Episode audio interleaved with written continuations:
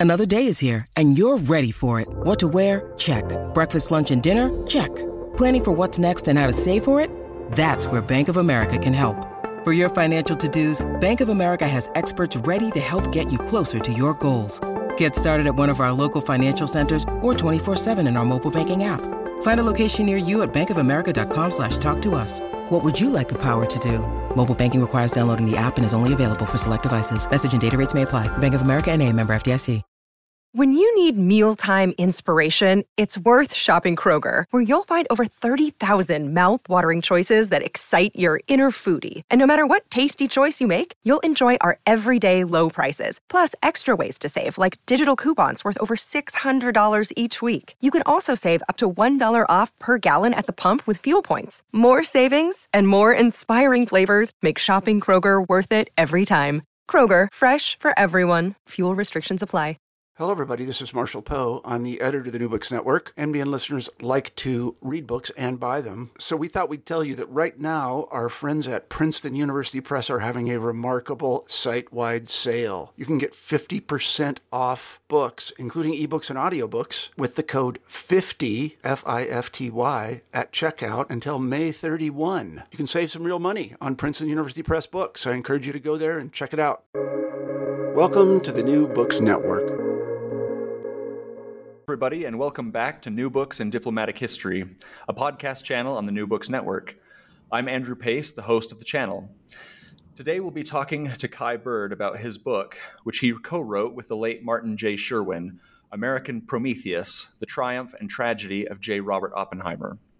Marty Sherwin passed away two years ago this month, but I feel very grateful that Kai Bird is here to discuss their work. Kai, welcome to the show. Well, thank you for having me, Andrew. It's a pleasure.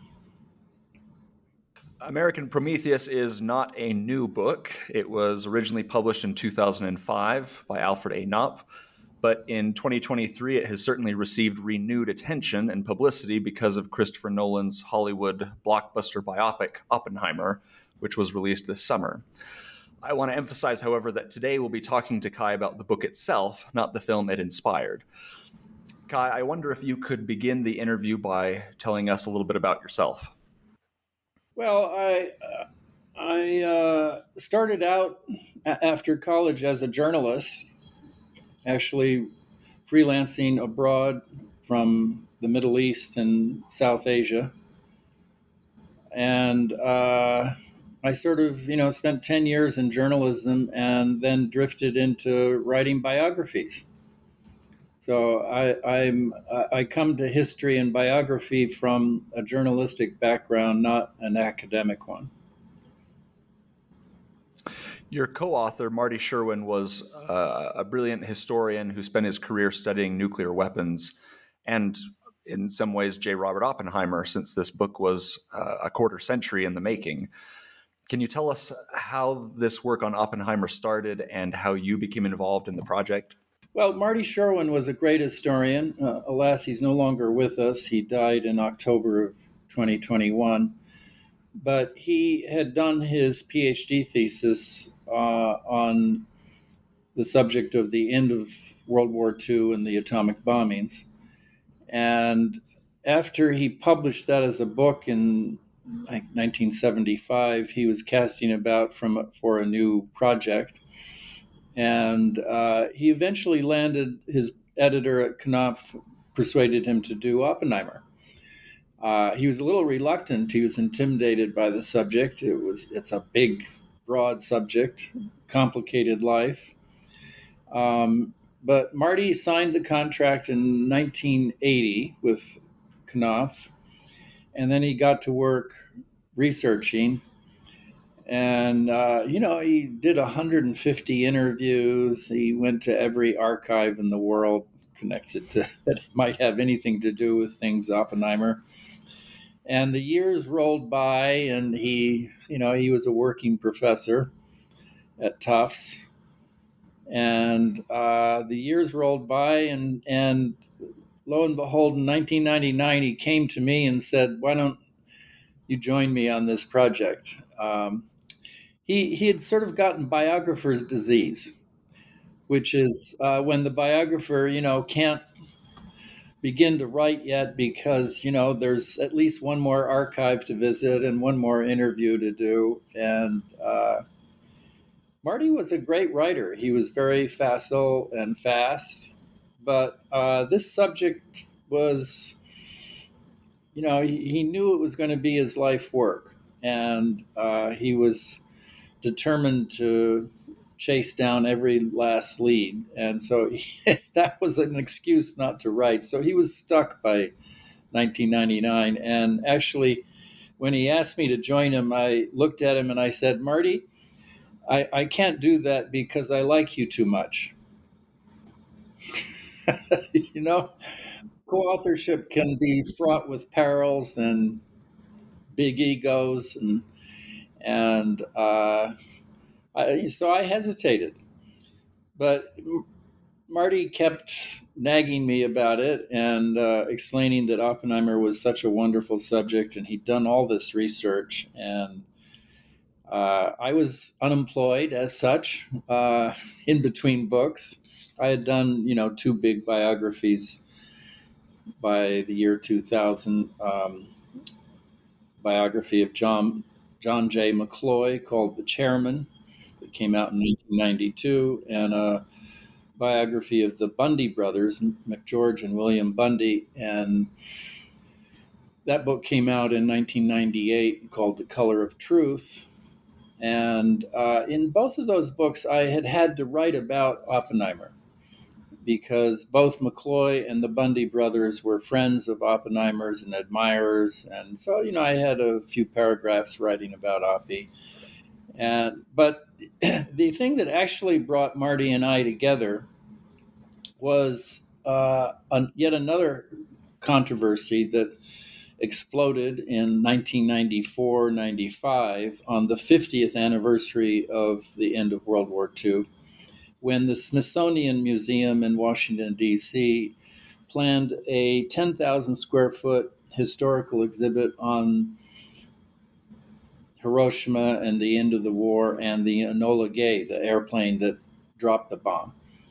And it was going to be a terrific exhibit, very complicated, nuanced history with a display of documents and, and you know, some hard questions uh, about the history, which, you know, Hiroshima is always going to be controversial.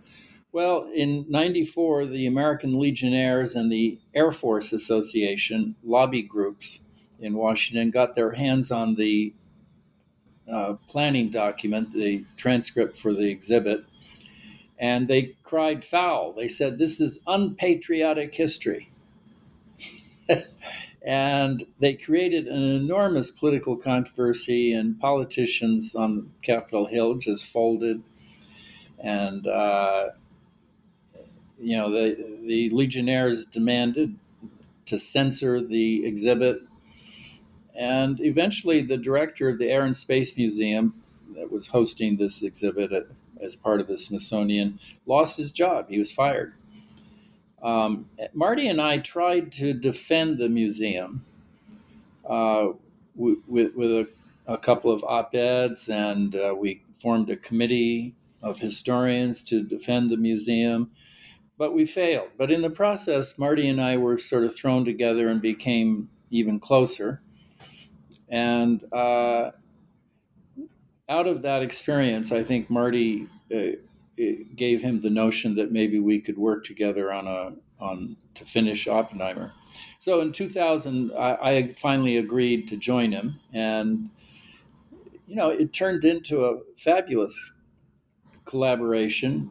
Um, and, you know, we remained friends even after the book was published five years later. It still took us five years to write and publish the book.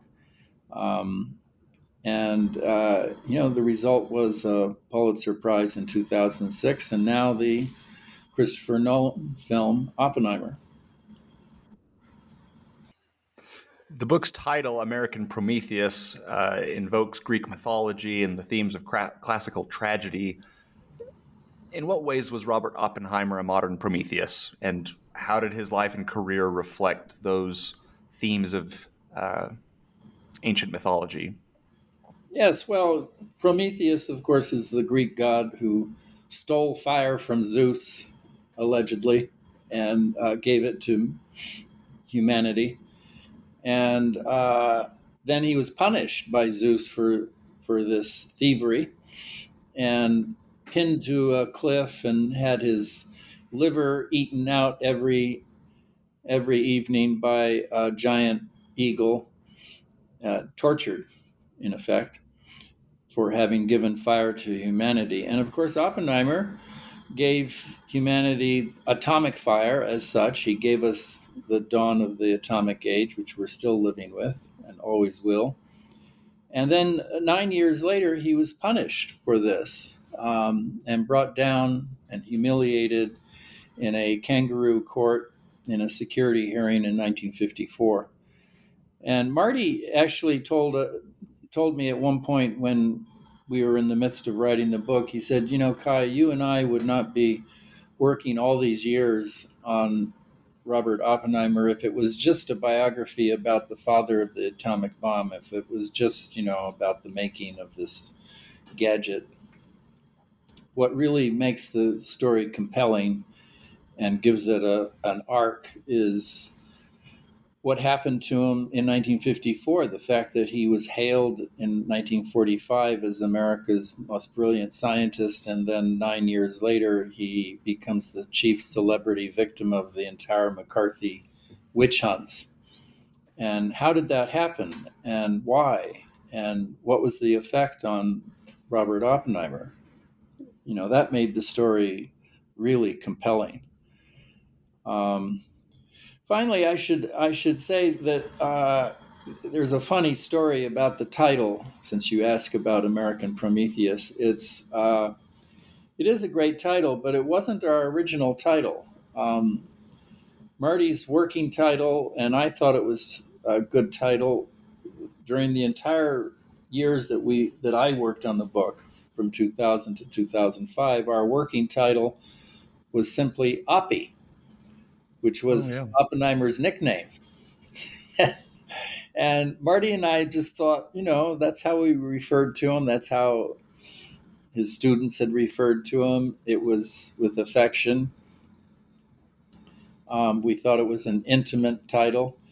And no one liked it, though. We liked it, but our wives didn't like it. Our editor didn't like it. And actually, on the the uh, Friday before the final Monday deadline to uh, when the book was going to go into production, we got a call from our editor who said, "You know, the marketing people just called and they say they can't they can't sell a book with the title Oppie, and you have 48 hours to come up with a new title."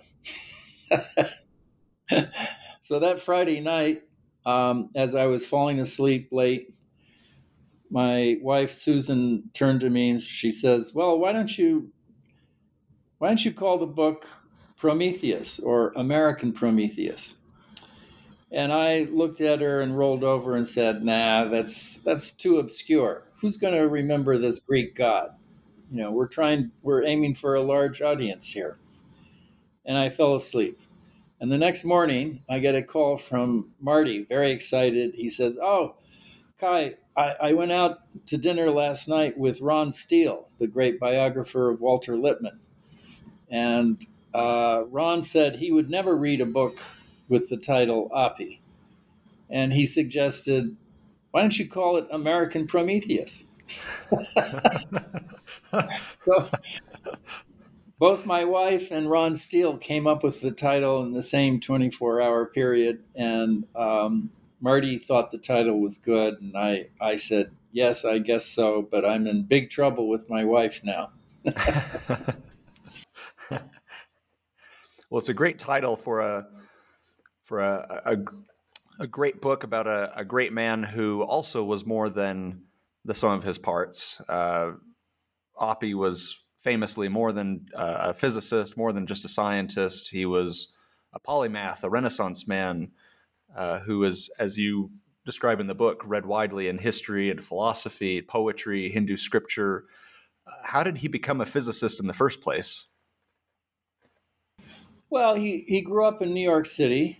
He his father was a German immigrant. His mother was of German ancestry, but he was, you know, young Robert was very much a New York City boy, and he uh, his parents had fallen had were of Jewish ancestry, but they actually ended up being members of the Ethical Culture Society in New York City, which is sort of a secular religion, a break off from Reform Judaism, and uh, a, a highly intellectual society. And they had a school called the Ethical Culture School, and he attended this school.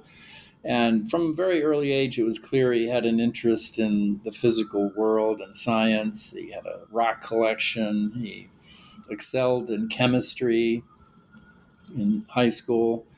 Um, and, you know, he, he uh, clearly was, was a bright young boy. And he went off to Harvard and studied chemistry and physics. And then for grad school, he went off to Cambridge, England, um, to study experimental physics. And uh, there, for the first time in his life, he actually found himself failing. He wasn't, you know, he was awkward. He physically, he wasn't good with his hands in the laboratory. He kept breaking things, um, and he wasn't actually particularly good at math.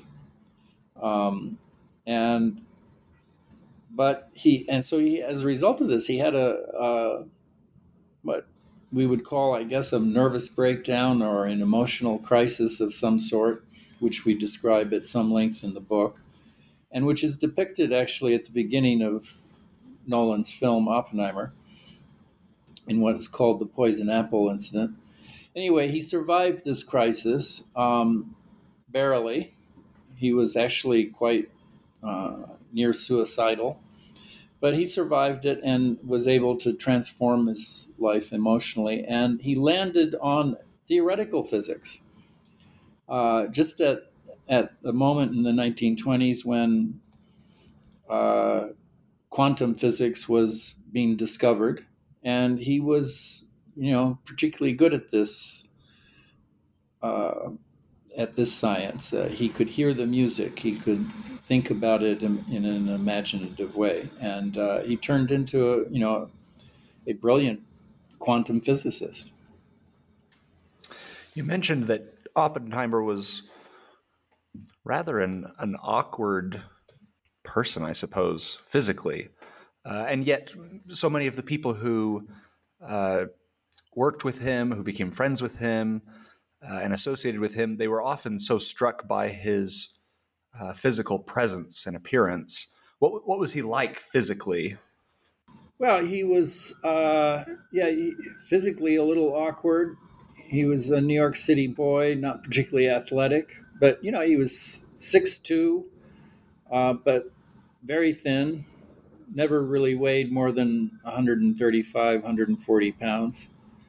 Um, and when he was 17 18 years old he was uh, he came down with some kind of uh, respiratory disease probably tuberculosis. And uh, his parents sent him that summer uh, to the high plains of new mexico which they thought might benefit his lungs. And they sent him with uh, a chaperone uh, a teacher from the ethical culture school.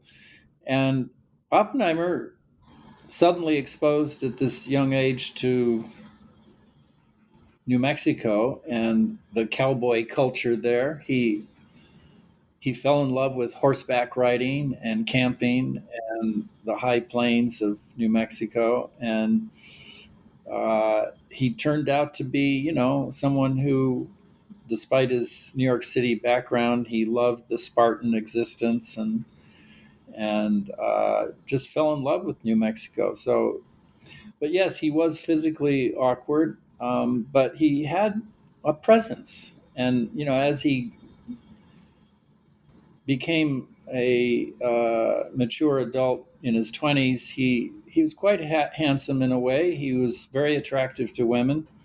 Um, he had a very soft spoken voice that was rather captivating, you know, the kind of voice that you sort of leaned into to, to try to catch every word. Um, he was a, he could be extremely eloquent. You know, he was a scientist, a physicist, but he had read widely. He loved the novels of Ernest Hemingway and the poetry of T.S. Eliot. Um, you know, he, he was indeed a polymath. His mother had been a painter and a collector of art. So he actually grew up in an, a, a 10 room apartment on the Upper West Side in downtown Manhattan, and where on the walls of the apartment were paintings by Van Gogh and Picasso. Hmm. Uh, so, you know, he, he was uh, highly educated, very articulate, and uh, he could speak in public in full paragraphs, and uh, you know had a certain charisma.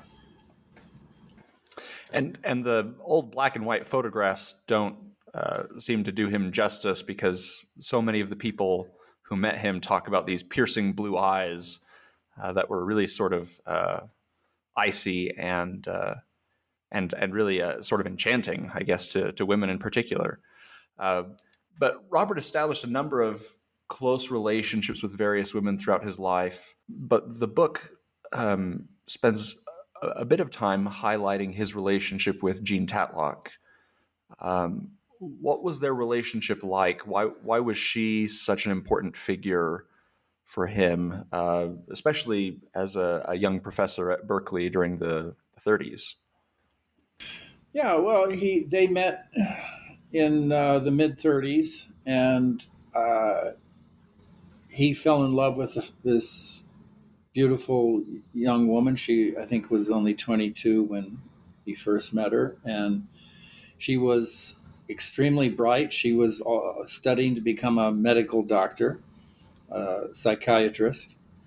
She was a Freudian. She was studying Freudian psychoanalyst, and uh, at Berkeley, and uh, you know they were they were an item for three or four years, and um, but she kept breaking off the relationship, and was you know it was a turbulent relationship off and on. Um, and this is captured in the film by Nolan, where you see Oppie coming to visit her and always bringing flowers, and she's always throwing them away. That actually apparently was true. We write about that in the book. Um, but w- one thing that the film does not cover about the relationship with Jean Tatlock was that she, uh, there's some good evidence that she was in conflict about her sexual identity. She may have been bisexual.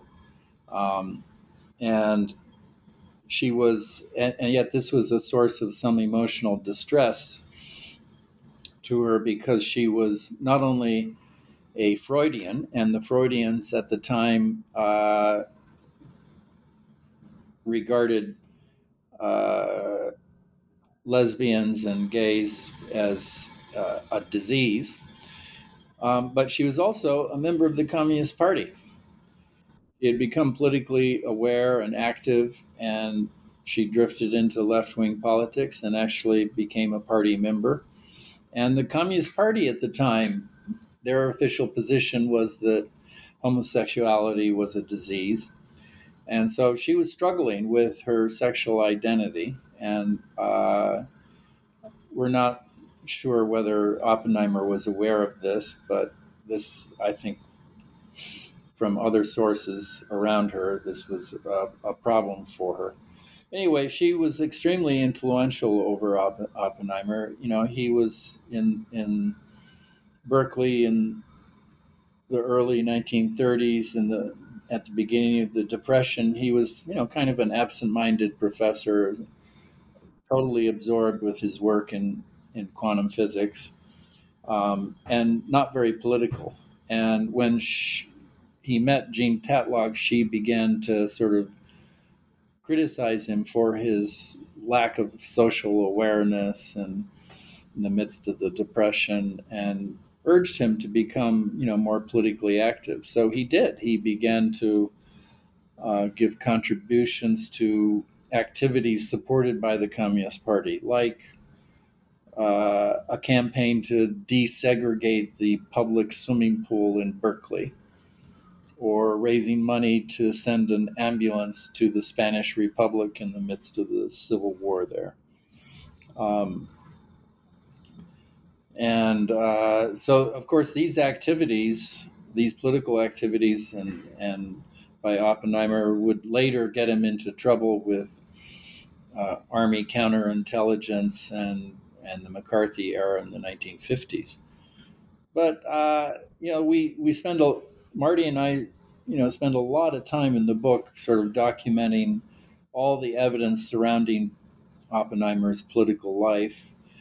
And uh, looking at the evidence, 7,000 pages of FBI documents in particular, uh, looking at the whole man, we came to the conclusion that Oppenheimer was not uh, the kind of man not the kind of free spirit intellectual who would submit himself to party discipline, um, and that he was pink but not red.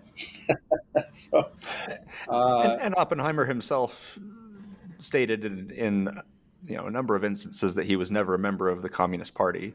Right. Uh, but those but those associations, as you sh- you show, really uh, you know came back to haunt him later in life. Oh, absolutely. And, you know, the fact that his br- younger brother Frank was a member of the party, and that Jean Tatlock had been a member of the party, and that Kitty Oppenheimer, the woman he eventually did marry in 1940, also was an uh, active party member for four years in the 1930s. Um, all of this was eventually, you know, while it was understandable for a left wing professor in California in the 1930s to have left wing sympathies. Uh, by the by 1954, at the height of the McCarthy era, all of this was considered to be evidence against Oppenheimer um, and held against him. But.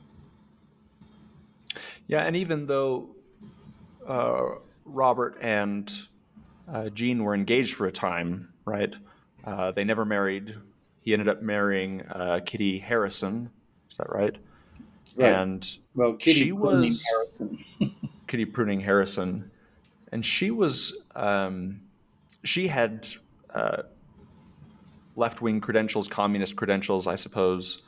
Uh, before she had met Oppenheimer, which I yeah, she was didn't a member realize. of the party too. She had been married uh, when she met Oppenheimer, she was like 29 years old and she'd already been married three times. one of her, one, her second husband was Joe Dallet, and she followed Joe to Spain. Um, and she actually never made it to she made it to France, but not to Spain. But he actually in his first combat experience was killed by uh, sniper fire in in the Spanish Republic, and so she became a widow at a very young age. But uh, you know, she was an ardent communist, a supporter of the Spanish Republic. And they had, it seems like, quite a stormy relationship. She and Oppie. Uh, yes. What was their What was their marriage like? Well, it, it, it was a long marriage. It was a marriage that lasted until Oppenheimer died in 1967. But it was sometimes uh, uh, a stormy marriage. Uh, she was a very high strung, very intelligent. Um, she, like Jean Tatlock, had, when she met Oppie, he, she was in graduate school studying uh, plant biology. Uh, she was studying, you know, to become a botanist. Um, and, and, so she was clearly in, highly intelligent and educated, and uh, for her time, you know, a, a, a, a feminist. Um, and yeah, she, you know, she, uh, they met in 1940, and then he invited her up to his ranch in New Mexico that summer, and uh, one thing led to another, and by the end of the summer, she was pregnant uh, with Peter, and so she had to get, uh, quickly arrange a, a divorce from her third husband Dr. Harrison. mm-hmm. And then she quickly married uh, Oppenheimer. And but she wasn't uh, ever, uh, you know, by all accounts, she was uh, she was a good mother, but a difficult mother. A mother mm-hmm. who, uh, you know, clearly suffered from postpartum depression um, after the birth of her, her her son Peter and her daughter Toni, uh, and she found it difficult to adapt to life in Los Alamos, this very weird secret city that Oppenheimer became the director of in 1942 43. And, uh, you know, she wasn't really challenged in her work. She, she had, she did a, some work at Los Alamos, but uh, you know, it was a male culture of scientists and engineers, and the housewives were housewives, and uh, she she was frustrated, and but it turns out, and this is uh, portrayed in the both the book and in the film. You know, during the 1954 hearing, uh, she came out as a tiger and defending Oppenheimer, her husband, and at a time when Oppenheimer himself was sort of weirdly unable to mount a, an aggressive defense and uh, seemed incapable of uh, rebutting the prosecutor's arguments. Um, and Kitty wa- was, uh, by contrast, uh, splendid and witty and uh, highly effective in defending her husband. Uh, well, she she kept her composure too. It seems she didn't didn't seem to get flustered by the the, the prosecuting questions. Uh, right. Was really yeah, able to and and maintained the sort of the the nuance in in sharing her experiences. Right. So it was a uh, tempestuous relationship, but one that was lasting. And clearly, Oppie was devoted to her, and she was fiercely devoted to him. So, you know, but like all marriages, it was a complicated marriage. Right.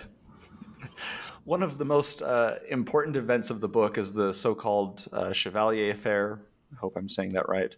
Uh, mm-hmm. uh, which would ultimately become a crucial issue in Robert's security hearing in 1954. What happened and why was it so important and I think challenging to uh, determine uh, what took place? Well, it, like many things in Oppenheimer's life, uh, the Chevalier, the so-called Chevalier incident was a mystery. Um, Haakon Chevalier was uh, one of Oppenheimer's closest friends at Berkeley. He was a French literature professor.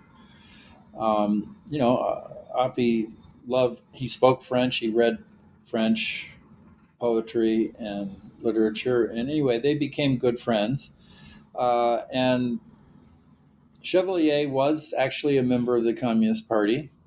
Um, and uh, at one point in 1942, just as Oppie was about to go off to Los Alamos, um, you know, Chevalier knew that he was a quantum physicist and he heard rumors of, of what uh, physicists were working on. And he came over for dinner one night in uh, the Oppenheimer home at One Eagle Hill in Berkeley. And as Oppie that evening was mixing his famous gin martini uh, in the kitchen, Chevalier apparently said something to Oppenheimer like, well, you know, I've heard that there's a guy named George Eltenton uh, who works at the in a lab downtown who has contacts with the Soviets, and you know, the, there's there's rumors that the Americans are not sh- sharing their knowledge with the, our Russian allies, and he George Eltenton has a uh, a window onto the Soviet consulate, and and he could you know if you could pass on information if you wanted to, and by one account. uh, Oppenheimer has listened to this and immediately said, Well, that would be treason, and immediately cut off the conversation. Um, and that's probably what happened. And yet, the thing that sort of tripped up Oppenheimer up in all this is that he did not immediately report this conversation. Well, he was just then being recruited into becoming scientific director of the project, and he was about to go off to Los Alamos. So he wasn't very familiar with the security rules and regulations. But three months later, he did con- confess to an Army counterintelligence security officer. He said, you know, maybe you should look at this guy, keep an eye on this guy, George Eltenton. uh, and they immediately said, why? And right. who told you that Eltenton had uh, suggested that he could pass information to the Soviets? And Oppenheimer then, in, by his own account later, made up a cock and bull story as he described it in the 1954 hearing. Uh, and in an effort to protect his friend Chevalier, uh, he refused to name Chevalier and said, "Oh, there, there were three other people who approached me about this, or approached someone." And I mean, it was a very confusing story. We're not quite sure what exactly was said, um, but in 1943, when Oppenheimer confessed this to his counterintelligence uh, security officer, uh, um, they tape recorded the conversation. And so this became evidence in the 1954 hearing that he had delayed in his uh, responsibility to informed the counterintelligence people about this conversation and that he had refused to pass on the, na- the name of Chevalier. But, you know, eventually, a few months later, he did, under orders from General Leslie Groves, the, the leader of the Manhattan Project, uh, Groves ordered him to give him the name, and, and Oppenheimer did and thus implicated Chevalier, who was then interrogated by the FBI on numerous occasions. Um, anyway, it, in, a, in a sense, it was much ado about nothing because uh, no information, as far as we can see, was ever transmitted to the Russians through this, through Chevalier or Eltenton. And there's no evidence that Oppenheimer was a spy or that he ever transmitted any information. Um, and yet it was held against him and uh, helped to bring him down during the 1954 trial. And and the evidence uh, exonerating Oppenheimer, I guess I would say, becomes even more clear when you consider that the FBI had transcripts of all of these conversations and they had wiretapped his home and his office and his his friends, uh, which I found such a a, a fascinating aspect of uh, the book and, and, and of his life that he was uh, hounded by these allegations and by these uh, these bugs wiretapping by the FBI for so many years. Um, why did why did the FBI open an investigation into him and and I guess how did their uh, surveillance overshadow his work? Well, uh, the FBI was shadowing thousands of Americans uh, you know, by 1940, when Oppenheimer first came to the attention of J. Edgar Hoover, he was simply a physics professor at Berkeley, but uh, FBI agents were um, putting people under surveillance who were suspected members of the Communist Party.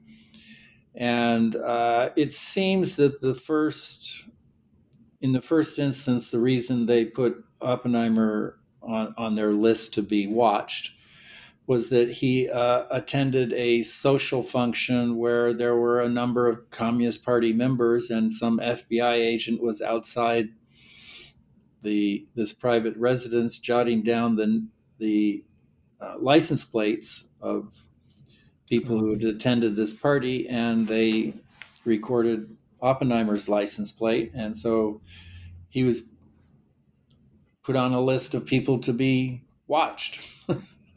and then, of course, when he was selected to become scientific director at Los Alamos, there was even more attention and scrutiny of his political background and associates, and people were were interviewed, and you know, so eventually, over the years, his FBI file grew from you know a few dozen pages to seven thousand plus pages.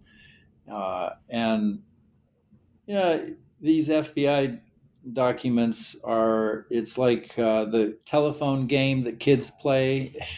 Right. One story is passed on and as it's passed on to another agent who writes it down in a memo it it becomes uh, uh, exaggerated and uh, and in the retelling it becomes uh, first uh, a rumor and then a fact. And uh, all of it was very suspect, and there is no real evidence that Oppenheimer was a either a member of the Communist Party, although he had many friends and associates, and um, and could appear to be very pink, but Certainly. there's no evidence that he actually paid dues or uh, had a party card.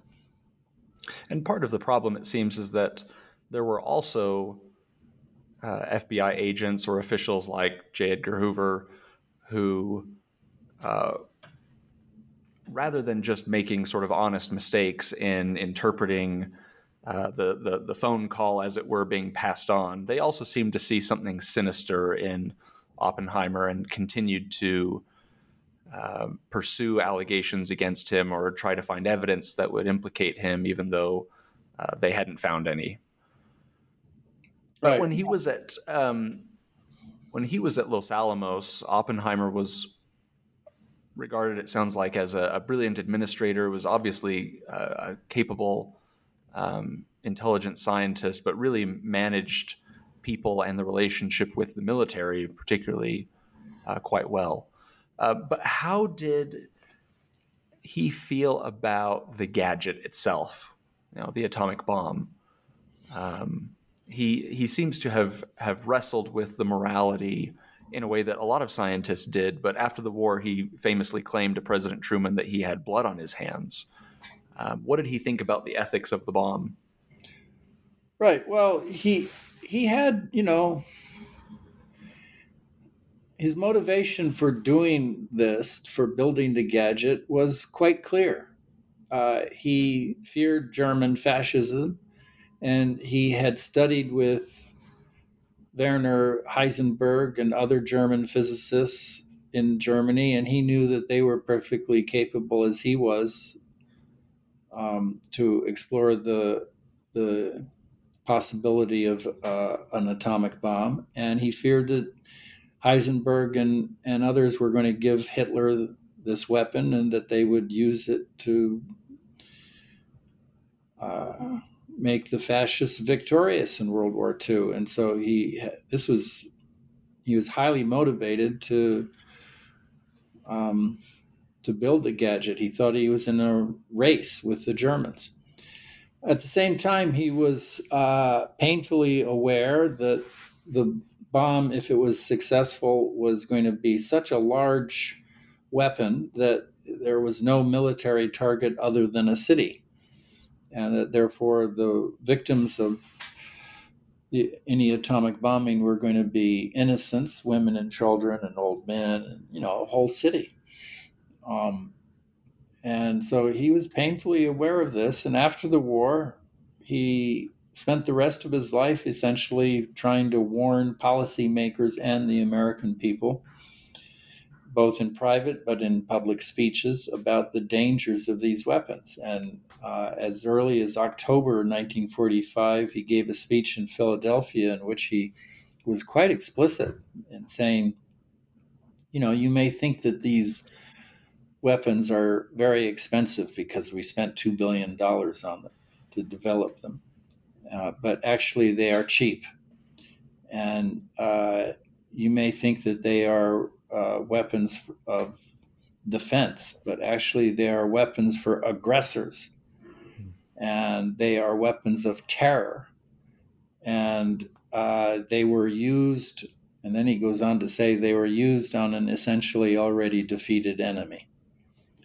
Um, and he was trying to make the argument that we should place international controls over atomic weapons, ban them, create a, a, international agency that would have sovereign powers to inspect any factory and any lab anywhere to make sure that no one was building these weapons because they were so dangerous. And this is the argument he was trying to make to Harry Truman in the Oval Office in late October 1945. And Truman uh, interrupted him and, and uh, by all accounts said, Well, when do Dr. Oppenheimer, when do you think the Russians are going to get this weapon? And Oppenheimer tried to respond. And again, Truman interrupted him and said, uh, Well, I know, never. And at that moment, uh, Oppenheimer understood that the President of the United States did not understand that there were no secrets, that the physics was now known, and that uh, any nation, however poor, that wanted to develop these weapons could do so. And of course, the Russians were going to develop them if they desired to do so. And so he blurted out, he said exactly the wrong thing. He blurted out, well, we have blood on our hands, or I have blood on our on my hands. And of course, he was saying this to Harry Truman, the man who had authorized the the decision to use two atomic weapons on two Japanese cities. So uh, Truman allegedly ended the meeting quickly and turned to his aide and said, "I don't want to see that crybaby scientist ever again." so and and those views uh, the Oppenheimer's views certainly seem to make him uh, an outsider uh, from the Truman administration, but you you point out that he became very much an insider in Washington after uh, the the success, as it were, of the atomic bombs and the end of the war. Uh, how did how did Robert feel about being the father of the atomic bomb? Oh, he was very ambivalent. He hated that phrase. he, you know, he from his perspective, he he knew that it had been a collective effort. He had merely been the sure. scientific director, but at the same time, he sort of relished the fame and authority he had as a celebrity scientist. And he actually thought it was part of his responsibility, having given been given this celebrity status, that he should use it to good effect, to educate policymakers and politicians um, who couldn't possibly understand uh, all the the details of the science behind these weapons, and. Uh, you know, he wanted to use his celebrity status for, for the good. And he, quite frankly, I think we showed that he enjoyed being able to walk the halls of the Senate and be give testimony and walk the halls of the Pentagon and give sit in on meetings with generals and and uh, you know it was kind of a thrill to be part of the establishment. sure. and he, he was certainly a part of the establishment. He was, you know, chairman of the General Advisory Committee on Nuclear Weapons in the late 40s and early 50s, and um, but he was increasingly giving advice that was controversial and advice that was not not wanted. Uh, you know, here he was saying we shouldn't be building the super, the hydrogen bomb. We should be, we shouldn't be relying on these weapons. And this is at a time when the U.S. Army and the Air Force and the Navy all wanted to develop weapons and spend more money on nuclear weapons. And here the quote father of the atomic bomb is saying, no, no, we shouldn't be doing this.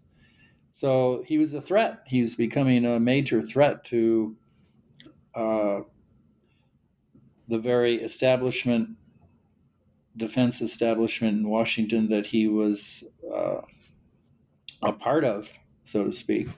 And so there was an effort to, uh, a need to bring him down. And this came about actually when Lewis Strauss, who was the chairman of the Board of Trustees at Princeton's Institute for Advanced Study, and the man he was the man who had recruited Oppenheimer to be director of the institute. Oh, that's right. Uh, yeah, and Strauss was also appointed in early 53 by Dwight Eisenhower to be chairman of the Atomic Energy Commission. And as such, he had access to Oppenheimer's security file, and he had uh, a terrible, despite the fact that he had recruited Oppenheimer to come to Princeton, they had a uh, terrible relationship. They're bad chemistry. Oppenheimer had uh, sort of been rude to him on numerous occasions, and uh, Strauss was very thin skinned and insecure about his own lack of a university education. Um, anyway, he had very conservative politics. He was a proponent of the super. Oppenheimer was an op- opponent of the super, the hydrogen bomb. And Strauss began to think that, well, maybe Oppenheimer was disloyal, a security risk, maybe a spy. And uh, he in 1954 53 54 we argue in the book he orchestrated the security trial that brought that was designed to bring down oppenheimer in private in a classified security setting without giving oppenheimer a public platform and uh, it's an incredible story and what happens in that security hearing. And, and you've, uh, de- you've, described it as a kangaroo court, right?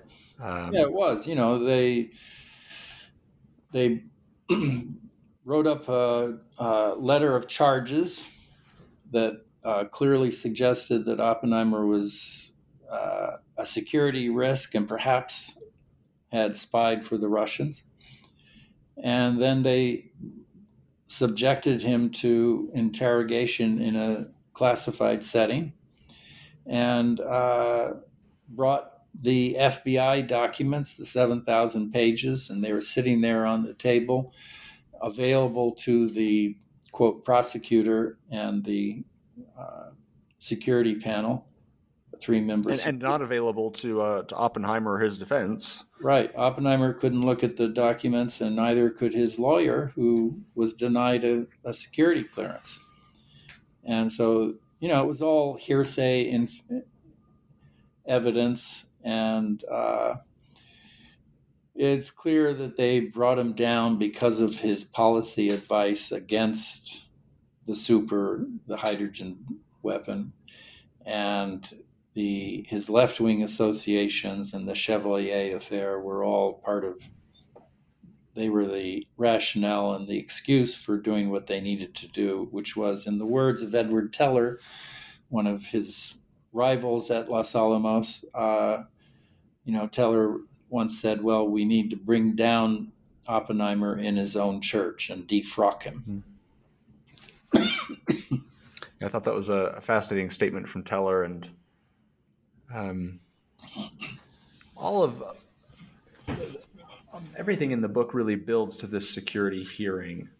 Uh, but I, I, loved the statement that uh, that Ward Evans made, uh, who was the, the lone dissenting um, figure on the uh, the hearing panel, who said that the the case against Oppenheimer and their uh, revocation of his security clearance would be a black mark on the escutcheon of the country.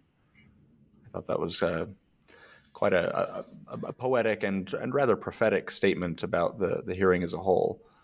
Uh, but even after the hearing recommended that his security clearance not be renewed, which I was also fascinated to realize that it would have expired one day later anyway.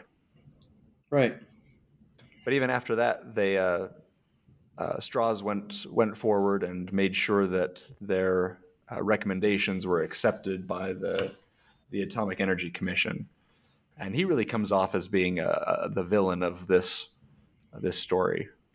Yeah, no, he certainly he was the villain. He uh, he orchestrated the the hearing, and uh, yes, Oppenheimer's security clearance would have expired at the end of the year anyway. He could have just walked away. But you know he was as i said earlier he was sort of enthralled by the uh, his status as a member of the foreign policy establishment. Um, and he he thought he needed to use his influence to keep his access in washington.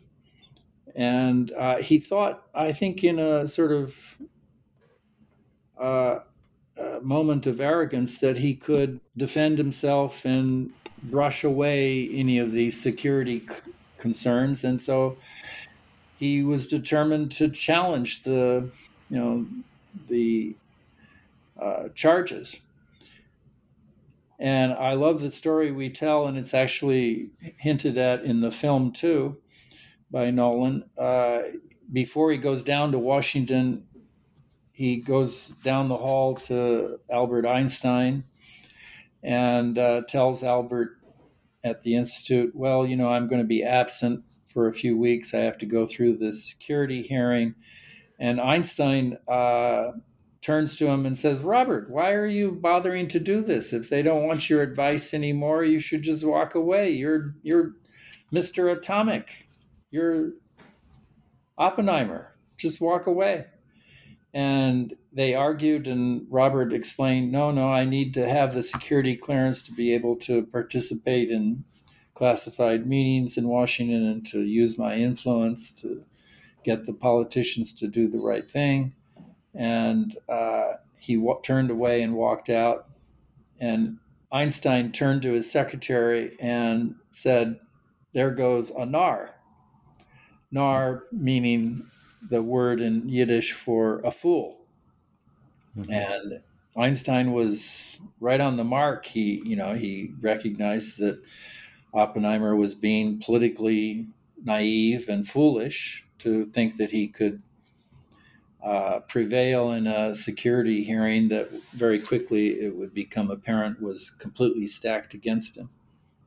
And because of that, Oppenheimer became a, a really sort of a martyr as a as a scientist, a kind of Galileo figure. You point out. Yeah, absolutely. Um, he he was. You know, Strauss succeeded in in getting the security panel to strip Oppenheimer of his security clearance, and then uh, he probably made the mistake of leaking the entire transcript to the New York Times and other newspapers right. of this month long security hearing and uh, this was splashed across the front pages of newspapers across the country. And it, you know, served to humiliate Oppenheimer, but it also uh, created a the seeds of a backlash. And scientists everywhere, in particular Oppenheimer's colleagues at Los Alamos and the other labs, were horrified and recognized that he had been sort of martyred in the same way that Galileo had by a, a government trial questioning his loyalty and honesty. And, uh, you know, people were, were horrified by what had happened to him. Uh, and there were numerous attempts over the years to start try to resurrect his re- reputation. Um, Oppenheimer himself was just, you know, he was devastated by what had happened, and um, he that summer he took his family, Kitty and his two children, to on a sailing trip to the Caribbean thinking just to get them, uh, you know, isolated and away from the glare of publicity. Of course. And, uh, so he went on the. He loved to sail, and he went on this trip to the Caribbean and discovered the island of Saint John in the Virgin Islands, U.S. Virgin Islands, and uh, ended up buying a, a small plot of land right on the beach and building a very Spartan, simple beach shack, where he spent for the rest of his life, every year he spent three or four months of the year in St. John being a beach bum. uh, and you know, he he had he had once been America, one of America's most famous public intellectuals. And after the 54 trial, he was disinvited by universities from giving speeches that had long been scheduled. Uh, you know, he became a sort of public nonentity um, it, it, was, you know, it's a sad story. And uh, that reminds me when when he died, actually, the Senator William Fulbright went onto the floor of the Senate and said, "We we should remember not only what Robert Oppenheimer did for us as a nation, but we Americans should remember what we did to him." Hmm and he died so young. Uh, yeah, he, he was, was what 62? 64. 64. He died of esophageal cancer from all that smoking and the martinis and the pipe smoking and cigarette smoking. Um, yeah, he died essentially a broken man. But as you note, you know Strauss's attempt to uh, I, I, guess, win the media battle in the immediate aftermath of the, the hearing probably allowed for Oppenheimer's reputation to be ultimately rehabilitated, culminating with uh, your book. Um, and uh, now with uh, with Nolan's film.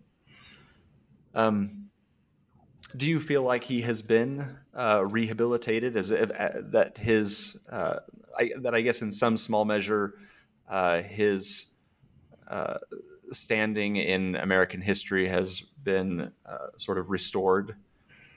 Well, sort of. Um, and it, it's, you know, important to note that last December, the Secretary of Energy in the Biden administration, Jennifer Granholm, actually issued an executive order nullifying the 1954 decision. Oh. And uh, she did so on the basis of I think reading American Prometheus, and uh, Marty and I had a hand in actually lobbying this, the Energy Department and various administrations to try to make this happen, and we finally succeeded last December. But uh, it's a small consolation.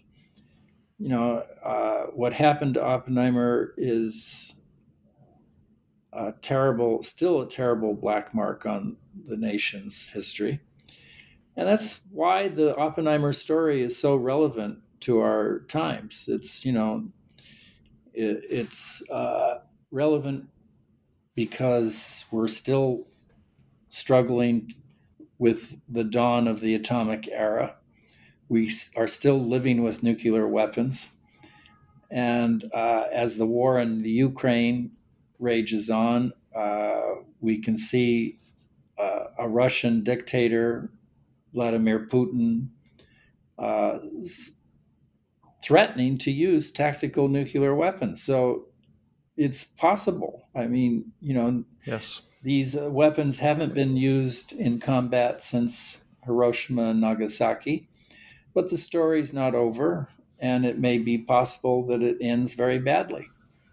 Uh, and so that's one reason why this the Oppenheimer story is so relevant to our times is he was a prophet not only of the creation of the atomic age, but he was a prophet warning about the dangers of living with these weapons. And then uh, the other story, of course, is what happened to him in the 654 hearing. And his the lesson of that is still with us today because the what happened in the witch hunts that Joe McCarthy started in the 50s planted the seeds for our own divisive politics today. Uh, you can explain the Trump era, the Trump brand of politics, uh, through the McCarthy era. You know, Joe McCarthy's chief of staff was a young lawyer named Roy Cohn, who later became Donald Trump's lawyer and taught him everything he knew about uh, politics. And then finally, the Oppenheimer story is so very relevant because, you know, we're a society drenched in science and technology, and yet we, our own citizens, many of them seem to have a suspicion of science and expertise and the scientific method. And you can see this uh, most visibly demonstrated during the pandemic when uh, Dr. Anthony Fauci and other public health officials, their their expertise and their authenticity and their honesty were questioned uh, by a, a citizenry that is somehow very suspicious of science and scientists. And I think that actually dates back to what happened to Oppenheimer in 54 when uh, America's most famous scientist was uh, sort of tarred and feathered, and that sent a message to scientists everywhere, you know, not to get out of your uh, your narrow lane. Don't pretend to become experts that can give uh, scientific or expert policy advice to uh, as public intellectuals to the politicians um, because you could be brought down and humiliated in the same way that Oppenheimer was. So it's odd. We're a, we're a society drenched in science, and yet we don't have many scientific heroes that have credibility or uh, respect from the general populace. And so, anyway, the Oppenheimer story is a story f- for our times. It's extremely relevant. Absolutely. Well, we have taken up a lot of your time. Uh, we're certainly uh, uh, grateful you've been able to talk us through Oppenheimer's life and his work. Uh, I wanted to ask you, lastly, though, what are you uh, working on now? Well, I, uh, for all my sins, I, I recently signed a contract to do a biography of one Roy Cohn. Oh, okay. so I'm going back. This sort of comes out of the Oppenheimer project. Um, as I just explained, you know, Roy Cohn uh, was chief counsel to Senator Joe McCarthy, and he had a, a vivid and colorful life. Um, and he he's particularly uh, relevant to explain the era of Donald Trump. So um, I haven't written a word yet, but I'm deep into the research. well, hopefully, uh, hopefully you'll. Uh, hopefully, you won't uh, get bogged down as as Marty did with a, a well, quarter century project. disease, yes. Yeah. Well, wish you the best of luck with that. Thanks you so much again for being on the, the show today. Okay, thank you.